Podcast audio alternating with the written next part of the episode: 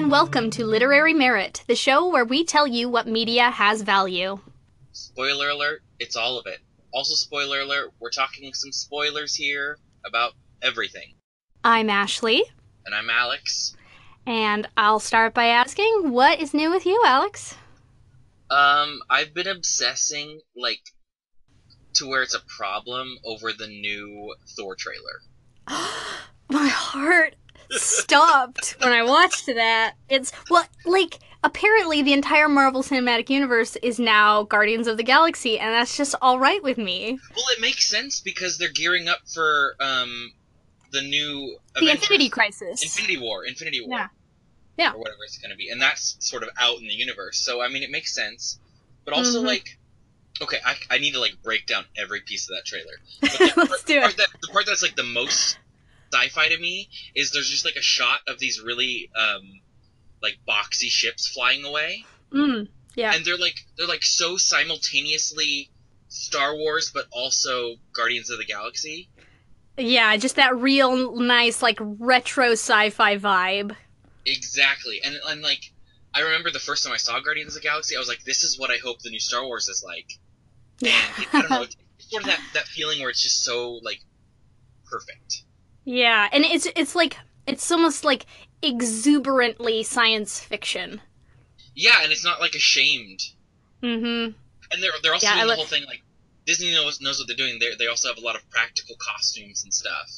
Yeah, and and it's just so fun to see Thor in those kinds of contexts because in Yeah, the because- past, Yeah, he's, He's- usually in Asgard, which is like this perfect. yeah, he's got the Uh, fantasy context or yeah. like the Avengers, but to see Yeah. him in this like science fiction outer space alien land is very fun. It is. It is because because all the other alien worlds he's been to in his other um, stories have been also fantasy. Yeah, it's the it's the sort of Norse mythology adjacent stuff, which Exactly. makes sense. But like, yeah, let's get him out there into the rest of the world and see what that's got to offer. Yeah, this Planet Hulk business, I'm digging on. I like it. Oh man, have you seen the um the cartoon that's on Netflix? I haven't. No. It's worth watching. Add that to my queue. Yeah, there's a bunch of really good Marvel uh, and honestly DC cartoons on Netflix that should be checked out. But uh, oh Uh, man, And Cate then also Blanchett. Cate Blanchett. Cate Blanchett! Oh my god, she's so cool. Okay, wait, wait. So how familiar are you with um like the Thor comics? like not at all. Is I'm I'm only marginally familiar, but I'm confused because they're calling her character Hela, H E L A or H E L L A. I don't know. W- Wouldn't Hella- it need to be Helia? What do you mean? Because isn't Helia the the Norse name? Well, see, the character, as far as I'm aware, is supposed to be the goddess Hel, Oh, and it's just spelled H E L, and she's like the underworld goddess. Um, so I'm not sure why they've the name has changed. I, is it? I don't know if it's changed in the comics or if it's just changed for the movie, and they're like, we can't say Hell. This is a Disney movie. But think they need to be careful though, because if as soon as you type in hella into Google, it's just Urban Dictionary and Mhm. yeah, Northern California slang. I so I don't know what's going on there, but I don't really care because she's super cool and broke Mjolnir. So okay, just like every like just I can't. Her hair, her her makeup, her lips are like enormous that she's gonna like eat the world. yeah, and you know what's cool because there is actually a Thor cartoon on Netflix. I think Uh-huh. it's actually I think it's Thor versus the Hulk. Interestingly enough, um, but she's in it, and I swear, like sh- Cate Blanchett is perfect. She just looks exactly like this cartoon. She's so cool and so perfect. I I couldn't stand it. And then like okay, and then the song like I've never been a huge fan of that song. I mean, it, But it's never so spoken it's to so me. right. But then it spoke to me. And and then like as soon as they start singing, and then you get Mm-hmm. that shot of Cate Blanchett with with her with her crown slash antlers turning, and it's just like I, everything. I I have to do a shout out to my Facebook post. or after watching the trailer many times, I have to pull it up because I have to say it the way I originally said it. Um, yeah. I think we can all agree that we would let Cate Blanchett murder us. yes. Asgard is dead, and that's just okay. yeah, we're totally happy with it. I mean, she can, yeah. That's fine. You can do whatever you want, Cate Blanchett. Kill Asgard, okay. That's alright. You know it's a big deal when, like, Loki having, like, a, a three second uh, spot in that trailer means nothing. Like, everything else in that trailer was way better than that. Yeah, I will say though, I did like his little dagger flip. That was a good moment. That was neat. That was neat. I Um, but like, it. it just it just paled in comparison to everything else. Yeah, it's like you know what, like Hiddleston, he always draws attention when he's on the screen. Blanchett's gonna give him a run for his money. She really is. Yeah. hmm Yep. And then everybody, and then and then Thor looks great with the haircut too. Yeah, I wasn't so sure about it. Yeah, I know that helmet's rad. But like I was iffy when I saw like the the production photos of him without his hair and I was like, "What are you doing? Like your hair was was- getting was- like and now we just cut it off?" But I like I it. I like it. it character, but it definitely fits the actor. He looks really Mhm. good. Well, and I and I think it fits the circumstance. Like judging by what's going on there, Mhm. like we've got this Ross space gladiator. Yeah, yeah. Well, So, what's up with you? I have I have an embarrassing story to tell. Okay, yeah. a couple days ago, I almost got internet scammed. What? It was a, it's okay. I'm still not sure what they were after, but they definitely were scammers. So Okay. I've been sort of job searching because I really need to be working full time, Yeah. and I was on ZipRecruiter. Um, and I found this job listing for like a receptionist job, and uh, you know, popped in my my resume, and I got a text message rather than a phone call saying like hey this is so and so from such and such company we would like to schedule an interview with you and i was like rad i'd love to schedule an interview with you and they're like we do our interviews on google hangouts and i was like huh that's unusual but okay beats having to drive somewhere i guess Uh huh.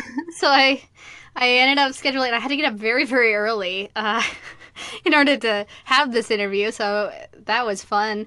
Um, but so it went, you know, sort of like a normal job interview goes. They asked the usual questions, um, and then they were like, "Okay, I'm going to pass this on to my HR manager. Please stand by." And then like 15 minutes later, they were like, "Good news, you're hired." and I was like, what? Like, after a 15 minute text interview? Okay. Um, and then they started getting into stuff, um, like, you know, asking the, the usual questions that, you know, would be asked upon hire. And they were like, okay, so this is a work from home position, and we'll send you a laptop to do your work on, and we're going to send you a check so that you can buy the other supplies that you need. And I'm like, whoa, whoa, this is moving really, really fast. Like, it was very weird. I was like, ah, and like, didn't give me time to think. And that's what scammers do. They just want to sort of keep you off Yeah. Kilter so that you don't have time to think. Um, and, and at that point, they still had not asked me for any sensitive information, so that red Yeah. flag didn't go up. Um, and they were like, here, we'll email you a- an electronic check, print it out, and use your mobile checking to like deposit it so that you can make these purchases you need to. And I'm like, okay, what? Like, just already? What are you? What's going on? And like, and uh, you know, they couldn't get my bank information that way, so I'm not really sure what they were going for. But I was like, this is really, really weird, and they're being very pushy and like fast about this whole thing, and it's really weirding me out. So I was like, mm, and I got in touch with the um, hiring manager at the company that they claimed to be representing, and they were like, "Yeah, nope, that is not us. We, that we do not do interviews that way. That's a scammer." So I shut them down after that. But it was just the weirdest because I'm Yeah, I'm, I'm really really- not sure what they were trying to get from me. Because there's like a, a check cashing scam which is a thing where they like send you a check and then they like ask for money back. But i asked them like so are you going to be requiring any of these funds returned to you? And they were like nope you don't need to give anything back. So i, I do not know what they were trying to do I'm sure there somewhere down the line they had an idea, but it's just that yeah, that's just really weird. It was weird and elaborate. Like I've never seen such an elaborate scam. So yeah, they they went on ZipRecruiter and like took down all the job listings that were claiming to be their company because they didn't have any listings up there on purpose. So Well, they, they yeah. did, a- did a good thing then. I did. I woke up early in the morning and was inconvenienced by a scammer for the greater good. there you go. Yeah, it was weird though. Like it, it became pretty apparent after a while that like this person was not necessarily the most fluent English speaker. Uh, Yeah. like syntax then was slowly breaking down.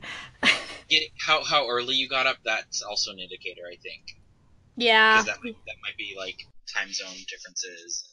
yeah, probably so. I don't know. It was really surreal though. It was just a very bizarre experience. But anyway, that happened to me and that sucked. But today I ate a big plate of nachos, so I'm feeling good. Yeah, I saw your I saw your Instagram picture after after it was either before or after that picture of the you soaking wet from walking home. Yeah, yeah. God, what a bad couple of days it's been. I Yeah. was worried. I was like, because the closet that I'm in, like, it's got like one of those slanty walls because it's the roof. oh yeah, And I was like, oh, I hope the rain doesn't get loud and they can hear it. yeah. Gosh, northwest rain. But no, I've, it- it's been actually a fine couple of days. I just had some weird experiences. Mhm. but um, why don't we get into today's topic? Um, we are talking about the sort of big hot issue at the moment, which is diversity and representation in Hollywood. And uh, you saw Power Rangers, is that correct? yes, I did. Tell me about it. So I went by myself because I just, I don't know, I didn't have the patience to wait for anybody to see it with me. No Yeah. shame. well, because if you wait, sometimes you, you end up not seeing it, and I'm, I, that would have been disappointing. Mhm. Um, but I thought I, I mean I had a smile on my face the entire time, so that that's that's a plus. There were some aesthetic choices I did not particularly like. Hmm. Um, it had some some ugly visuals, uh, A lot of movies than- have pretty ugly visuals these days. especially especially these days.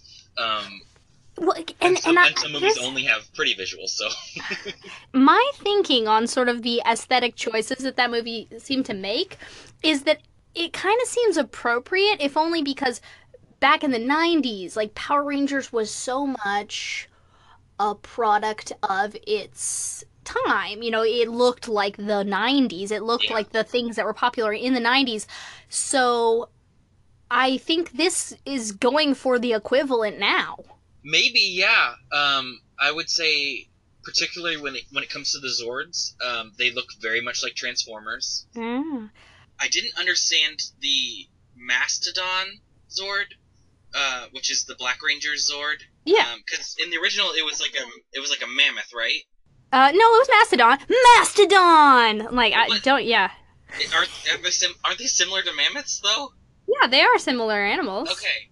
Well, because in the new movie, it's like a mastodon beetle because it has six legs What? and it doesn't have like a a trunk or anything. Well, I mean, are are the other Zords just normal dinosaurs? Yeah. What? I mean, it, it, it looked cool, but I, I was just confused. Like, the whole thing is like they're prehistoric creatures. Like, like they're dinos and a mastodon, which, you know, from a different era, but same concept, I guess. I think it was just interesting because it was also the Zord that had the most screen time. Hmm. So I don't know. I would, I would, I, I want to like look into that and see why they chose that because it looks cool. And I just didn't get it right away. Like right away. The, um, Black Ranger was the Asian young man, correct? Yes, yes. So that was um they didn't publicize it, which I think was a, a really smart move. They weren't like, we're doing the same thing the original show did, but not in like a slightly subversive racist way. Um Not in the 90s way. not in the nineties way. Whereas, you know, if ev- I'm sure everybody knows, like in the in the original show they had some diverse characters, but the Asian actress was wearing the yellow Power Ranger suit the Mm-hmm. black actor was wearing the black Power Ranger suit. In the new one, the black actor is the Blue Ranger, Mm-hmm. and he, the character is so, so close to the original Tommy. Is it Tommy? I forget. I get the names so mixed up. No, it's Billy. That's who it is. Billy, yes. Uh, okay, okay, so, okay. He's so close. He's such like I don't know if Power Rangers were Zodiac or whatever. Like Yeah, like that's the vibe of the Yes. Blue Ranger. the total Billy. you Um, know, we should start doing that. Like, sort of a, you know, maybe maybe it's got to just be like a Ranger. yeah. It's like a, it's like the new Sex in the City. Are you a Samantha? Are you a Yellow Ranger? Are you? That's so yeah, exactly. That's so good. Um, and then the Asian actor, he's the Black Ranger, mm-hmm. and then um, the Yellow Ranger, I, I believe she's Hispanic. I'm not sure. Yeah, she's Latina. Latina, yeah, and she's. I wish they would have spent a little more time on her, because I felt Mm. like she sort of starts off as like the stereotypical. I don't really like you guys. I'm sort of doing my own thing, like Yeah. that kind of thing. Um, and then the red and pink are, you know, they're the same. Like they're both white. Yeah, and um, and the Yellow Ranger, she's um, she's queer, correct? Yeah. So at a pivotal point in the movie where they're trying to figure out how they how they're supposed to transform in, into you know their armor, um, I believe it's uh, the Black Ranger Zane. I think is the character's name. Yeah, oh no, Zach. Sorry. He's like, you know, what, maybe we should like get to know each other. Maybe that's what how to get it work. So they all sort of like start telling their their truth or their secrets. And she starts off by saying just like her parents don't really understand. Uh, they sort of have high expectations of her, and then she's like, they sort of want her to have a boyfriend, and then she's like, that's just not me. And then one of the other kids is like, what about a girlfriend? And she's sort of just like, I don't know. It it's very, yeah. She basically is it's implied that she is, is queer. Yeah. Well, as much as it's it's nice to have them actually say the literal words, implication is surely better than nothing. and that's sort of how this movie functions. Um, even when, so uh, early on in the movie, you find out that Billy has autism, Yeah. um, or is autistic, I should say, and he sort they don't they don't ever say the word autism. He just says, "Oh, I'm on the spectrum," which I I found recently that's like just the way it's sort of sewn into media. Like I, I Yeah, was you know, I was still watching on, uh, Hannibal. Hannibal. Yeah, Yeah. Like, oh, Will Graham's on the spectrum. Yeah. Yeah. So that, I guess that's sort But- of like the He does actually say to to Hannibal's credit, he says, "I'm closer to autistics and Asperger's than sociopaths." that's true. That's true. But yeah, so that that's another sort of I don't want to say like check mark box checked or whatever. Um, but I, I think that for the character it makes total sense and Yeah, I mean it's important. He's such it is important. And, and and one of my favorite things about it is it's like none of nothing in the movie could happen without Billy. Mm. like he nice. drives the plot forward for a majority of it and i always say especially when my mom likes make, makes like silly remarks about like vaccines or whatever because i don't know she just Oh no. she just sees facebook posts and she'll say something but I'll We don't like, need to get into that one though. we definitely don't but, but my sort of feeling is like people with autism people with down syndrome like they have so much to offer the world well, yeah, they're just people. they're just people and they have talents and insight and opinions that are a lot of time we have no idea we can't even like comprehend it but it's it's Well, it's valuable. it's more that it's we just can't, you know, it's it's harder for that communication to happen. They, they you know, Yeah. it's just they, you know, someone may have a different way of communicating, and you just have to, you know, make the effort to come to them and understand because they're just people and they just have thoughts and ideas and feelings and just like anybody. And I think it's important that we've got this representation now showing you know, especially showing kids, um, like on Sesame Street, this uh, this new autistic character that's, uh, gosh, I, I can't think of her name. Is it Abby?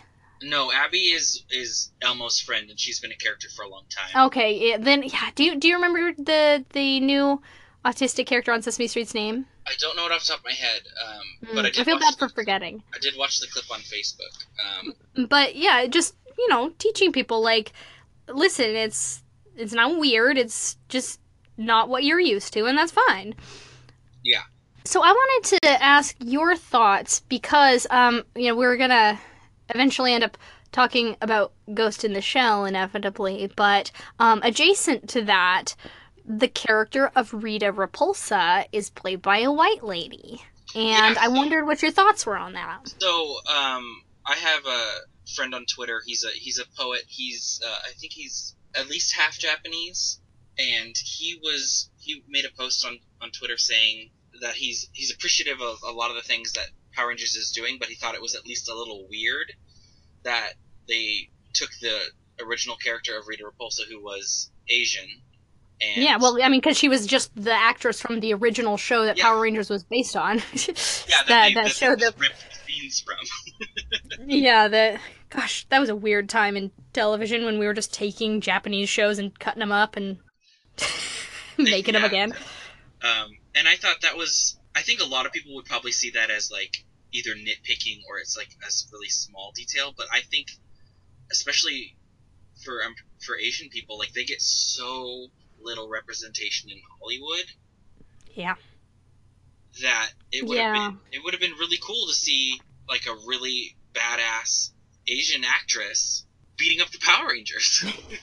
Yeah, that would have been. So is she is she like a sort of a- an active antagonist in this? yeah, yeah, yeah. She is. She's not. She doesn't just appear at the end. Yeah. She's actually like really violent. Like multiple times, she has them at death. Like she's about to kill them. Yikes. She's really scary, and she. I think Elizabeth Banks, Banks, who does play her, I think does a great job, and I and I like Elizabeth Banks. Yeah, I like um, her too. But I think they definitely could have, you know, Made a smarter choice. they probably could have either made a smarter choice or just like tried a little harder. I think she's she. I don't think she's like the obvious choice for a villain. Um, but she was probably like, I want to do this so badly that they were like, okay, yeah, we need a we need a, a hard hitter on the team since we're gonna have a lot of newcomers. Yeah, but they, I mean, I don't know how large a part of the cast Bryan Cranston is, but Bryan Cranston's there. He barely okay. So the What is with Bryan Cranston barely being in the movies that he's in? yeah yeah. It's like, oh, let's do this Japanese import. Bryan Cranston, be in it for a second. exactly, and that brings up Godzilla, which is in the same. Yeah, oh yeah. Yeah, that's what I was referencing. um, because and that's all about like they're in Japan for what like 15 minutes and then it's all back to LA. Um, uh, so the, there's a there's a prologue in the beginning of the movie that's like the the Power Rangers before these ones, Yeah. and uh, Bryan Cranston who plays uh, Zordon. Zordon, thank you. Um, he was an original. He was the original Red Ranger, Yes. and, And, he's then, like in this like weird alien makeup that's like sort of humanish but not really. okay, so previous Power Rangers were aliens.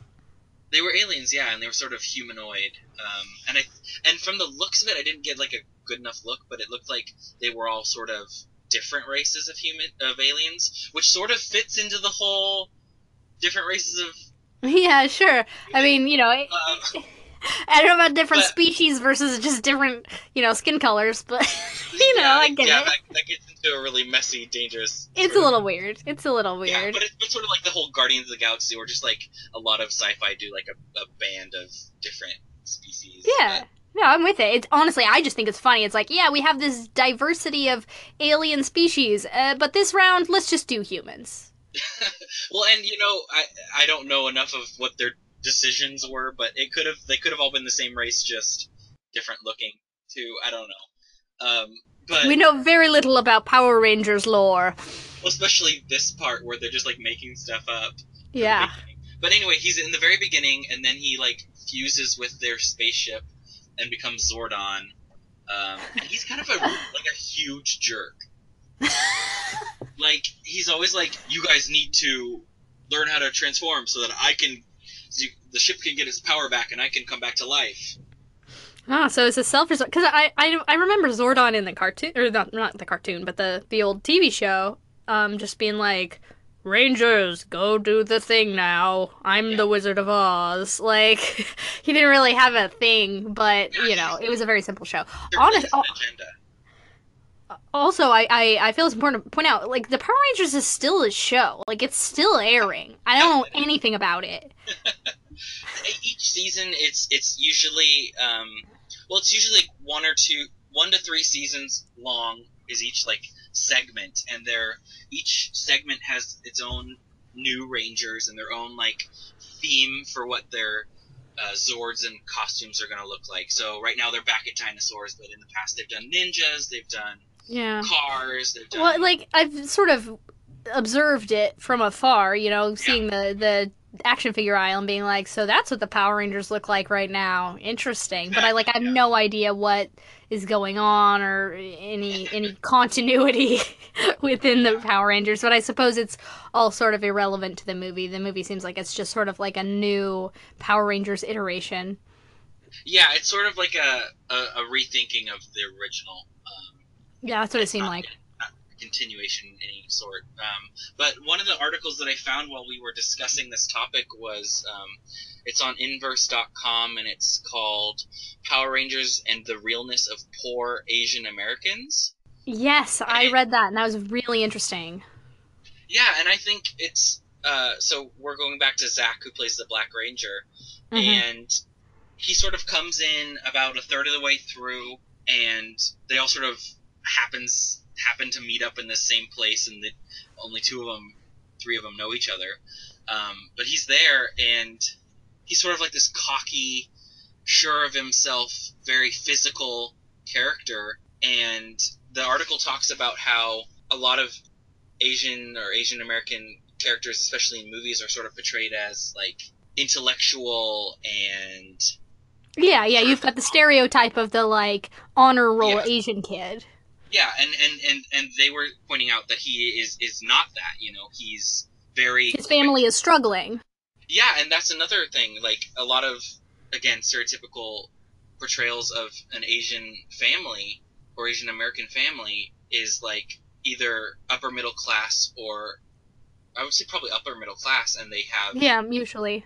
they usually have like a lot of I don't know, just a lot of it's it's it's it's just sort of very Yeah, stable. sort of and- the the white collar lifestyle. yeah, yeah, where they and but this in this case it's it's just him and his mom who is um dying. He's ill, yeah. She, yeah, and she's dying because he, he he makes a comment at a point where he's like, she's dying and I have absolutely no idea what I'll do when she's gone, and that's like, for a a kids movie, Yeah. that's, that's like a big deal. It's heavy, but it's also I don't know it. I think it's just yeah, I just, I just thought it was Yeah. really cool that they would not adhere to stereotypes. I don't know. Yeah. say at that point. Yeah, Like, no, no, that, that they're they're showing they're I mean part of representation is well-rounded representation. Like you can't just represent a whole, you know, race of people in America based on like this sort of popular stereotype. Like that's that barely representation if that's all you get. Yeah. Um, I kind of wanted to just read one quick little paragraph um, because I felt like it was like a, a, a good sort of sum summation of, of everything we're talking about. Um, Yeah, so it- and we will um, also just put some links in our show notes uh, because obviously we can't just like we can't describe these articles in a good enough way. Like people should just read them on their own, but we'll do our best to sort of give you the gist of what we're talking about. yeah, especially because a lot of the things we're talking about um, are things that we don't know about. Um, Yeah, I- yeah, exactly. Like full disclosure, I am a white cisgendered uh, bisexual woman in a heterosexual relationship, so I've got a lot of you know face value privilege going on here. yeah. Um, so and and so that's why I, we we really wanted to try and get this subject a little bit more Attention. we wanted to attention and we wanted to be really detailed with with sort of stuff that we can point people to because we don't know necessarily what we're talking about we're just uh, sort of Yes. showing showing what's going on Yeah, I read a thing that someone more qualified wrote. exactly exactly um, but here's the little here's the the paragraph um, the superhero genre which traffics in fantasy fulfillment is primed to usher Lin's black ranger and a new look at the complexities of Asian American life. In the shadow of Iron Fist and Scarlett Johansson and Ghost in the Shell, Power Rangers has become the unexpected dose of oxygen for an audience suffocating under labels and invisibility. Zack is a rebel charging into action with heart and brawn over his brains, flipping stereotypes on its head and proving that there are other ways of Asian American for Asian Americans to succeed without cutting off Asian culture. And so Yeah. that sort of, you know, brings up a lot of the other elephants in the room, um, but, Yes. but also sort of, you know, sums up how important Zack is. Definitely. Um, and it mentioned uh, Ghost in the Shell, which I would definitely like to, to touch upon. I, I found this really, really fascinating article um, on The Verge uh, called Ghost in the Shell and Anime's Troubled History with Representation, uh, written by Emily Yoshida. And, um, gosh, because I'd been kind of mulling over the implications of just making an American Ghost in the Shell movie in the first place, uh, and who to even cast in it. Like how do how do we even go about this? And um, she eventually seems to sort of come around to the conclusion that maybe it just doesn't even work to cast a living human in this role. Uh, like maybe you just can't adapt it into live action because of this really complicated history uh, of anime. Uh, so she she talks for a long time about sort of how anime came about stylistically. Uh, in short, it was made to appeal to foreign uh, markets, especially Americans. Like that that visual style is sort of based around the Japanese exporting toys after World War II and their own sort of historically Japanese style uh, of creating characters just wasn't that appealing to um, white people. they was too Japanese looking, and so they started looking into Disney and other, you know, popular Western styles and saying like, okay, well, we'll just do that. We'll just make characters look kind of like that. And you know, early anime is very, very, very heavily influenced by Walt Disney, um, and so it's sort of this weird thing where Japanese people don't necessarily view anime characters as being Japanese. I think a lot Um, of people I've spoken to, a lot of white people I've spoken to, feel the same way. Uh, Yeah. they, they they're like, oh yeah, it, supposedly they're Japanese characters because they live in you know Japanese cities, but they they're I don't know. People always remark about how oh they don't look Japanese or they don't look you know Yeah, and and and it's because they're not supposed to. They're you know they're supposed to look like they're Cinderella. to be like yeah the the everyman sort of thing, but with yeah, spiky sort of. you know, every man with spiky hair, but um, it's a really really fascinating look at you know the this journalist talks about sort of asking people in Japan what they think of you know a white actress playing this character um, of uh, Motoko, and they're like, what? Like they don't really even understand the question. You know, they they're asked like, do you think that these characters are being whitewashed? And they're like, what? Like, what do you even mean by that? And they're like, well, we could. I guess we just figured. Yeah, a white actress would play that role, like obviously, and they, they don't have a problem with it in Japan. So it's just like a non-issue. Yeah, and well, I mean, I think that that, that makes a lot of sense because they don't they don't have a history of non-representation. You know, like they're Japanese in Japan, and so all you know on TV, it's all Japanese people, and you know in their movies, it's all Japanese people. No so it's not a out of their movies. Exactly. So like it's it's a it's an issue for Americans and Asian Americans in particular in a way that it's just not an issue for Asian people in Asia. And that makes a lot of sense. So when people say like, well, the Japanese are okay with this, it's like, well, they're not they're not the people we should be asking. They're not the people in question. Like we're we're not talking about taking, you know, we're we're not taking roles away from Japanese people in Japan. We're taking roles away from Japanese people and other Asian people in the United States. Yeah. More interesting parts of this article. Yeah, she sort of ends up uh, concluding that especially because the character, you know, she's not she's not even she's not doesn't have a human body. Like that's sort of a big plot point is that her body is is synthetic and she's in fact supposed to be a very standard model she's she's a mass produced cyborg um, and that you know is the concept is that that helps her sort of remain inconspicuous which is a great thought when you know you're living in a world where robots and cyborgs are ubiquitous you want to be the cyborg that no one's going to notice if you're out there doing crazy you know special detective stuff.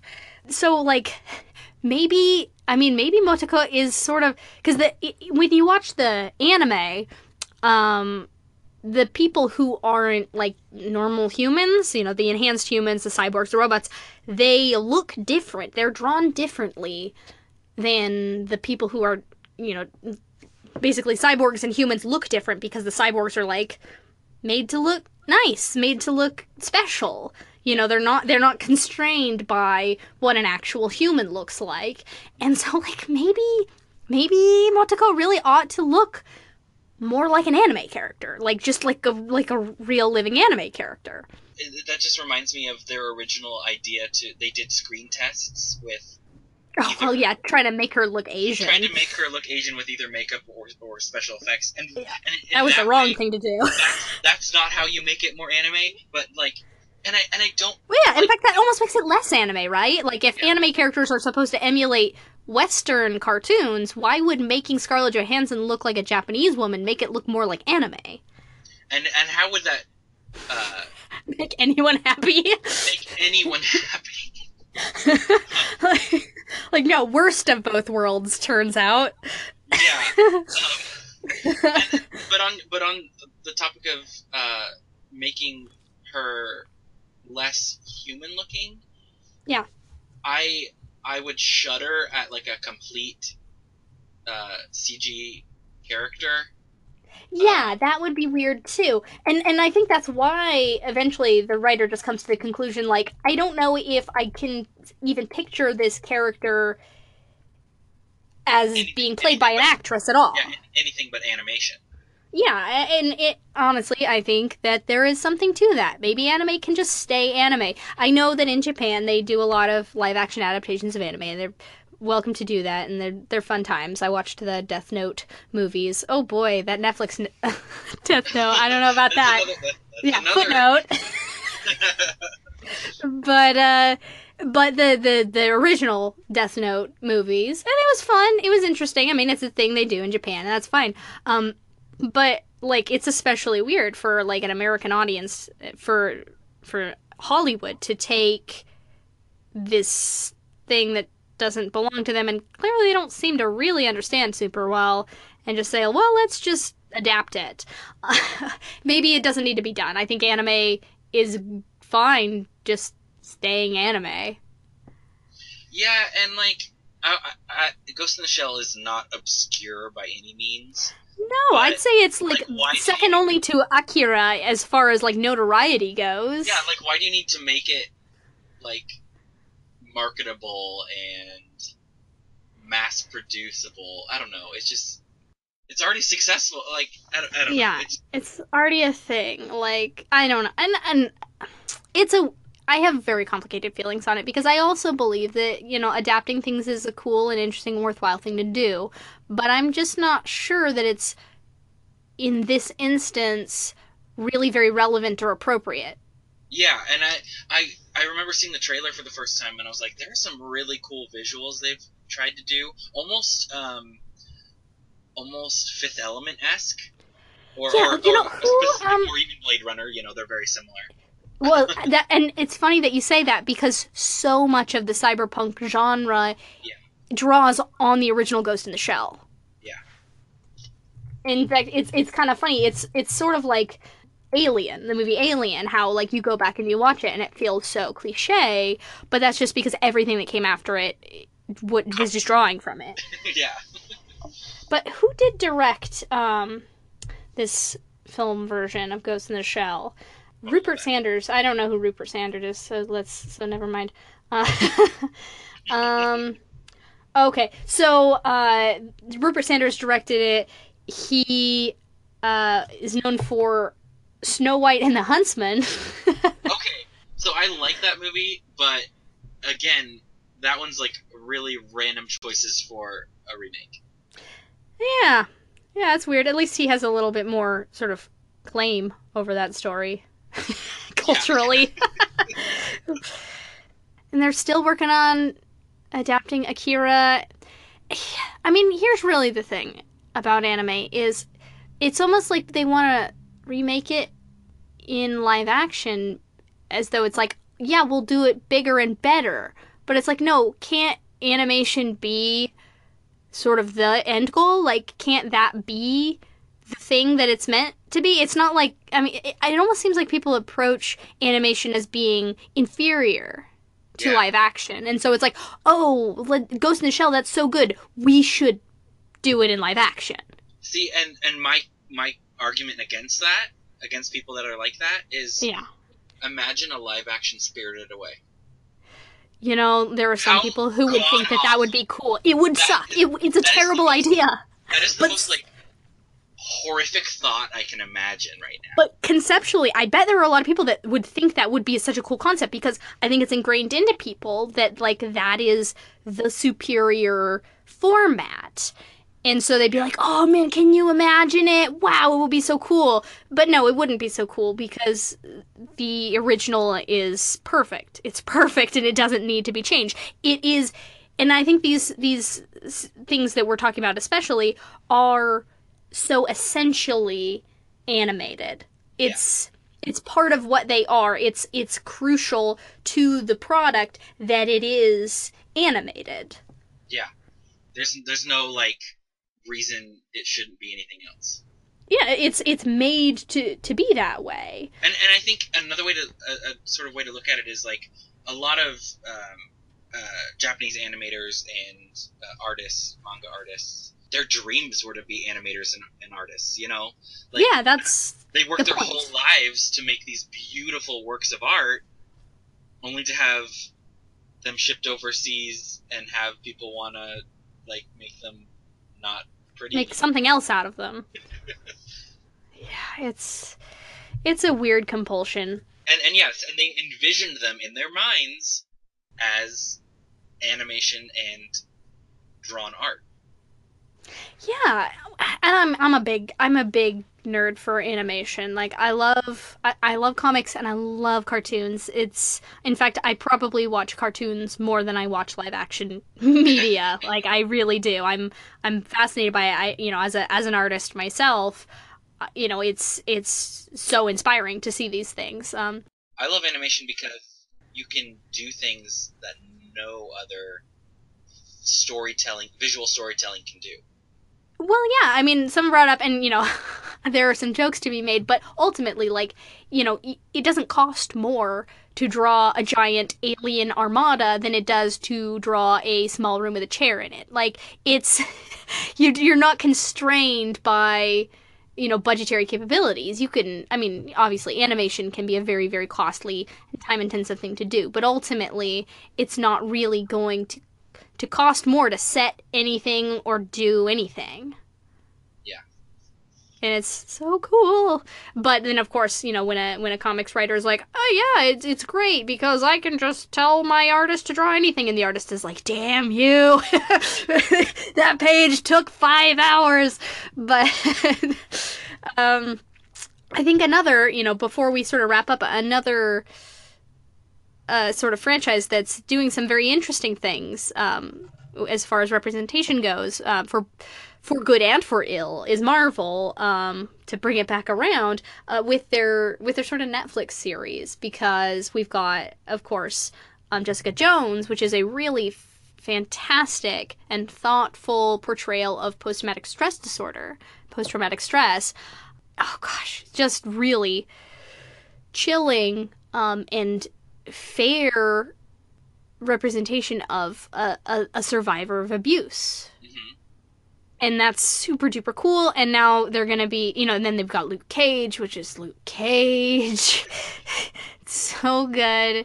And, uh, and then of course we've got Iron Fist.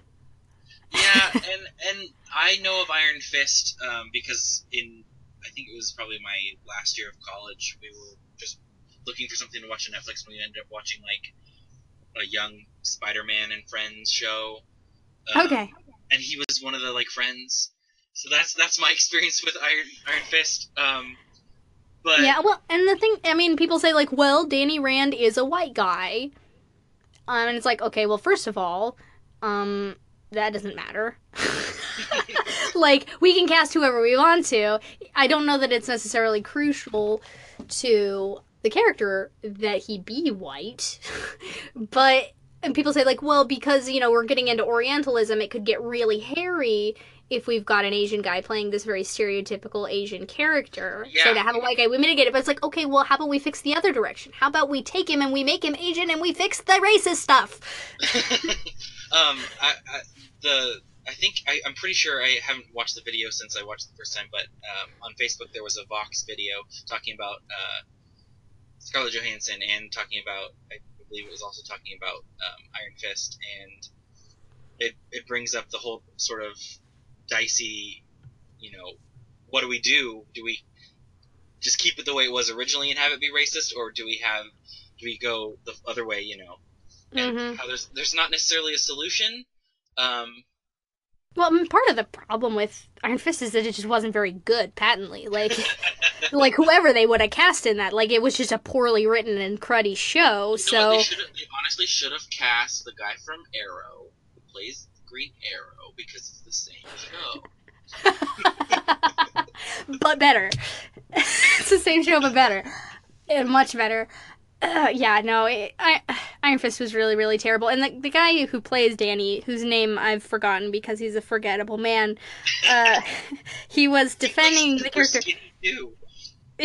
he was saying how he feels like part of the problem with people responding badly is that people don't want to see a show these days about a privileged white man. And it's like, okay, but listen though, but listen though, everyone's favorite Avenger is Iron Man.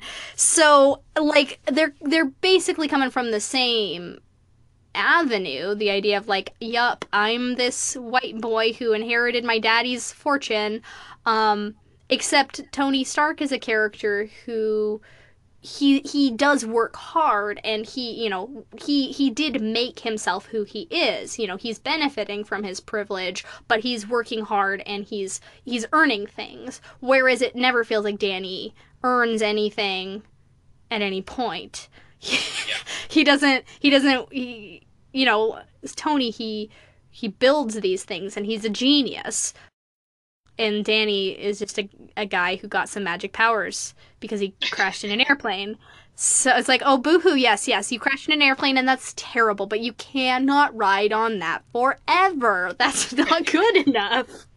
So like, I, I think that it's a, I think it's a, a, a cruddy defense because no, I, I, I mean, we've got plenty of, of privileged white guy characters in the Marvel universe that people love. Yeah, and I, I don't remember if it was the Vox video or if it was just somewhere on, on Twitter, um, but I think somebody suggested at least a potential, not solution, but you know, a difference that they could have done is like have a woman of color play Danny Fascinating idea. because like sure you might not get through past the the flaws in the original story, but at least it's not you know the privileged white male lead, you know. Yeah. And, and like nobody cares about Iron Fist. Like nobody ca- Yeah, if anything, that was the one you could have been the most creative with. nobody cares about Iron Fist. And you know, like yeah, this this this idea of like, well, you know, it's it's a character that's just really reeking of Orientalism. So to make him played by an Asian character might exacerbate that. Um, and that's what they did with the Mandarin in Iron Man three, for better or worse. Um, and yeah, like uh, my response to that is the same. Like, uh, you know, you could, yeah, that's one way of doing it. But I think that the the sort of more thoughtful and ultimately productive way of doing that is to make the character Asian, but not in a racist way. Yeah, That's um, easy to may- fix. maybe maybe hire uh, Asian American writers to do the whole thing. What a novel idea! But where would you find those people? I don't think they exist. I think they're a myth. Definitely not in Hollywood, not trying to make a buck, you know. No, there's none of those are out there. No struggling artists, no, you know. No young up and comers, nobody who deserves a shot. Right. but yeah, uh, so so Marvel's got sort of a mixed bag going on these days. Yeah, and and I don't. Again, I'm not the person to come up with a solution, but I'm happy to support a solution that others deem worthy. Yeah. Smarter Um, people than us have thought about this a lot. Yeah, um, smarter people than us have thought about it. Smarter people than us have talked about it. Um, we're just, I don't know. We're just trying to trying to wade through this. we, trying we to wade want, through. But here, we want better literature Yeah, give me better stories. Give me more interesting stories. by having more diverse stories told. Literature and readers and viewers of literature will benefit, and not just as readers or viewers, but as people, you will benefit.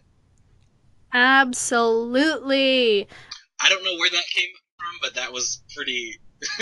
yeah, you, you got what I came out of yeah. Very thoughtful, astute comment there. Uh, but I, I'm reminded of this great quote from Whoopi Goldberg from the fantastic documentary Trekkies. Uh, she's because Whoopi Goldberg is a long, long time fan of Star Trek, and she was actually inspired, or at least you know, sort of the the.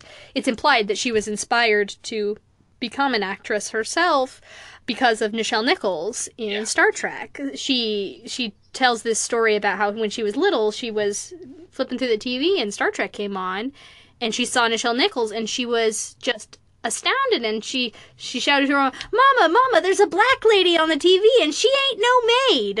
And i love that story.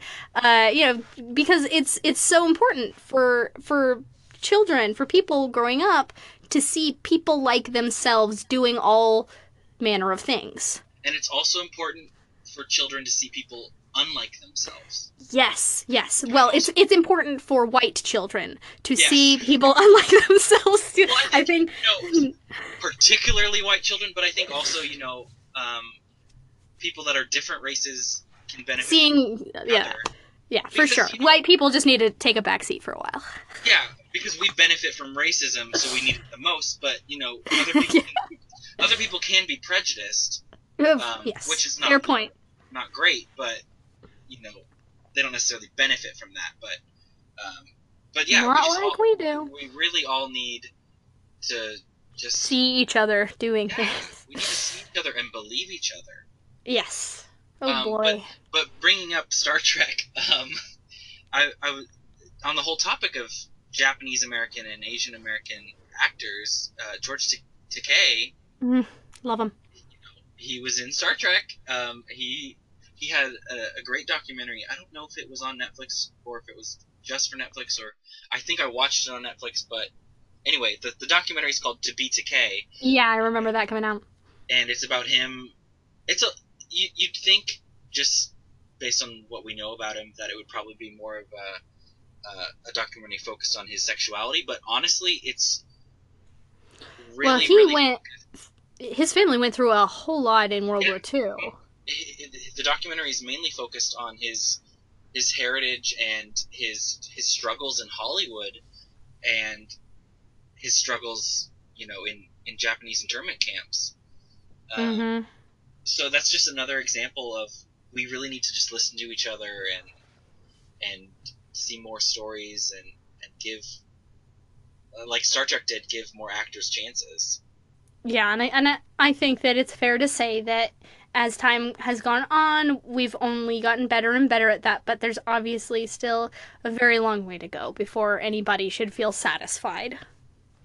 Yeah, I would say there's uh, a great wall. oh, you. Oh. All right. Well, I think that might cover it. What do you think? Anything else you wanted to touch on before we say goodbye? Um, I don't think I had anything else. That does it for today's episode. Thanks for listening, everybody.